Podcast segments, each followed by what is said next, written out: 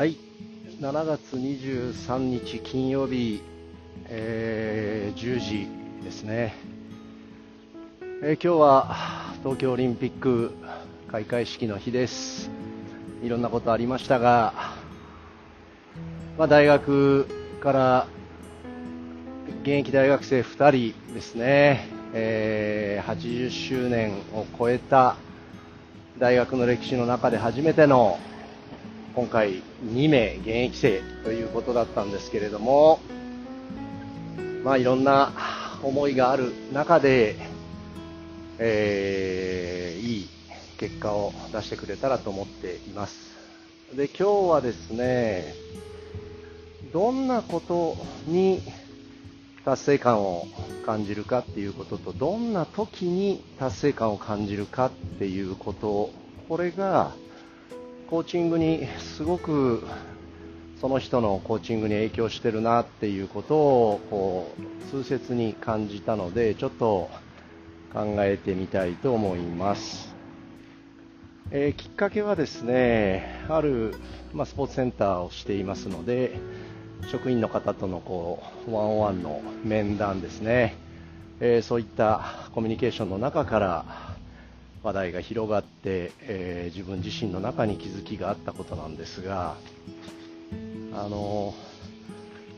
一つはですね、あのアポロ13っていう映画、わかりますかね？アポロ計画で13号、まあ、月面着陸する予定で、えー行ったんだけれども途中で宇宙船事故が起こってもうパイロットパイロットというか宇宙飛行士3名を無事地球にも返すことがミッションになったっていうね月面着陸してそこで、えー作業をするというミッションから3人を無事地球に戻すっていうミッションに突然もう予期せずミッションが変わった。それをどう乗り切って問題を解決していくかっていうそういった映画なんですけど本当にその与えられた使える環境素材の中で、えそれを最大限に生かして最終的に宇宙飛行士を乗せた最後宇宙船がですね地球の大気圏に突入してそこで一旦無線が切れるんですよねで、えーまた数分間の通信ができない状態から通信が回復してあ宇宙飛行士の声が聞こえた瞬間に、えーヒューストン NASA ですね、その管制室がもう歓喜に包まれるんですよね。やったーってなるんです。で、その時に、その管制官のチーフだった人、この役を演じてる人、喜んでないんですよね。喜んでないって言ったら、ちょっとおかしな表現かもしれませんが、まあ、あえて言うなら、ほっとしてるっていう感じなんですよね。そのミッションのチーフとして、えー無事3人を地球に生還させることができたっていうことに対する使命感、そしてその使命を果たすことができたということで、ほっとして、えーもう具体的なシーンちょっと覚えてないですけど、座り込んだですかね。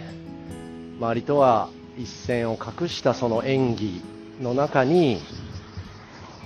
何か自分が感じている試合バスケットのスポーツのコーチングをしているわけですから当然勝った負けたがあるんだけど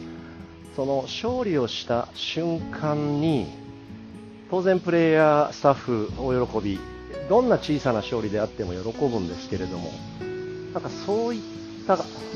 びっていう感覚はあんあんまりないんですね正直言って。それよりも、うん、えー監督という役割を果たすことができたなっ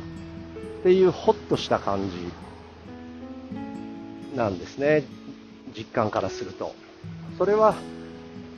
えー、優勝しても1回戦勝っても全く変わらず同じですね。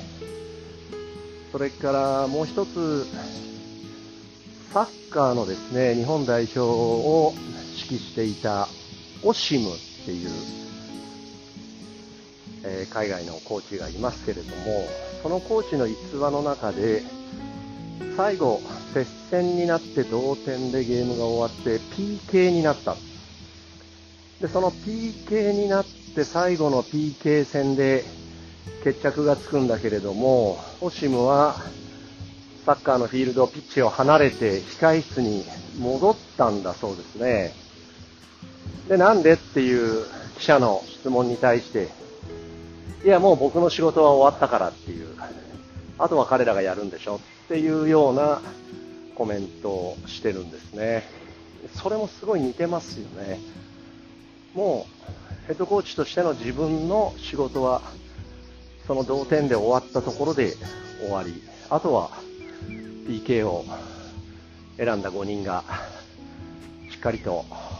蹴り切ってくれれば、もうそれでいいんだっていう。勝つとか負けるとかそういうことではないんだ、俺の仕事はみたいな、なんかそういう感覚。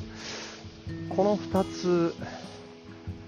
がちょっと象徴的な出来事なんですけれども、まあ、これどんな時にですよね、達成感を得られるかっていうことと関係してると思うんだけれども、仕事をですね、何かベンチャーのようにこう立ち上げる、新しいことを始めるっていう、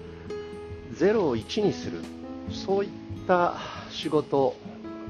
あの、ことがありますよね。私このゼロから何かを作るっていうのものすごく大好きで作るっていう日本語いろんな漢字が当てはまりますけれども想像するクリエイトするのそう作るですね。この字が私一番好きです、まあ、長男の名前にもその「そう」をつけて「そうた」って名付けたのもそういった理由なんですが0から1にする。そしてその1を動かして2にする3にするっていうこのスタートアップの、えー、立ち上げ。ここに自分はすごく達成感を感じるモチベートされるですね。でもそういうのはあのいいとか悪いじゃなくて一旦動いたものでもこの3とか4とかあたりになると始めたんだけれども何かうまくいかない問題が出てくるから今度はそれを改善していかなきゃいけない。5678にしていくっていうそういうところありますよね。これでもやっぱり問題解決ものすごく必要になってくるのでここもすごく達成感あるんですよね私、まあ、チーム作りでも何かシーズンが始まってえー、こうやって今年はやろうって始まったところそれが途中でうまくいかない。スタートアップしたけどうまくいかない。でそれをどう改善していくかっていう部分。678のあたりですよね。そこもすごくモチベートされます。でその最後あと8までいったものをこう9にしたり10にしたり最後の爪の部分ですよね。その部分ってなんかこう自分としてはあまり達成感を得られないというかあんまり興味がないというかもう8までいったらあとはなんとかそこから先はもう誰がやっても最後進んでいくからもう任すっていう形でなんていうんですかね仕事もゼロから立ち上げて軌道に乗せてうまくいかないところは修正して最後完成っていうところその最後の最後の場面はもう誰か人に預けてその90から95になって100になる瞬間にはもうそこには自分がいないみたいな。なんかそういった感覚がありますねじゃあその時何してるかって言ったらもう次の0を1にする作業を始めてるっていう感じですね。だから、最後の勝利の瞬間に、立ち会ってそこで喜びを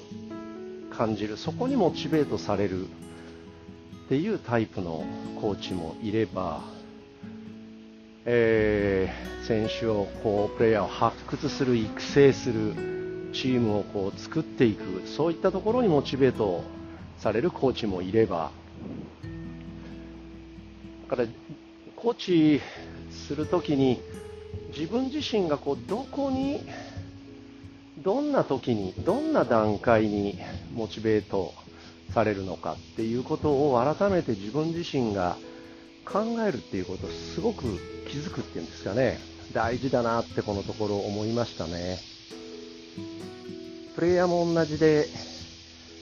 まあ、バスケットで言えば最後のフィニッシュシュート決めるっていうところにモチベートされるプレイヤーもいればそのシュートを生み出すといったところにモチベートされるプレイヤーもいれば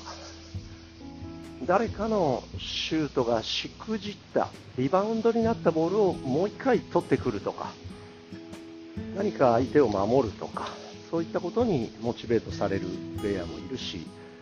そういったことってあの優劣とかいい悪いじゃなくてその人の持ってるついやってしまうはこう才能ですね。なのでそれがこう発動される条件を一人一人プレイヤーもコーチもちゃんと理解をしてその発動条件が整う場に自分を置くあるいはプレイヤーを置くそのことがすごく大事なんだなって、えー、ポジショニングが全てっていうは、うん、感じがすごくしますね。今回人と話をすることで自分自身の何に達成感を得られるのかっていうことを言語化できたことが自分のこれからのコーチングもまた少し変わるんだろうなと思いました。スタートアップ期途中の改善期そして最後の仕上げ期どこにどんな風にモチベートされてそれが自分のコーチングにどんな風に影響しているか改めて見つめ直したらまたコーチングが変わるんじゃないですかね。ぜひアポロ13見ていただいたらいいと思います。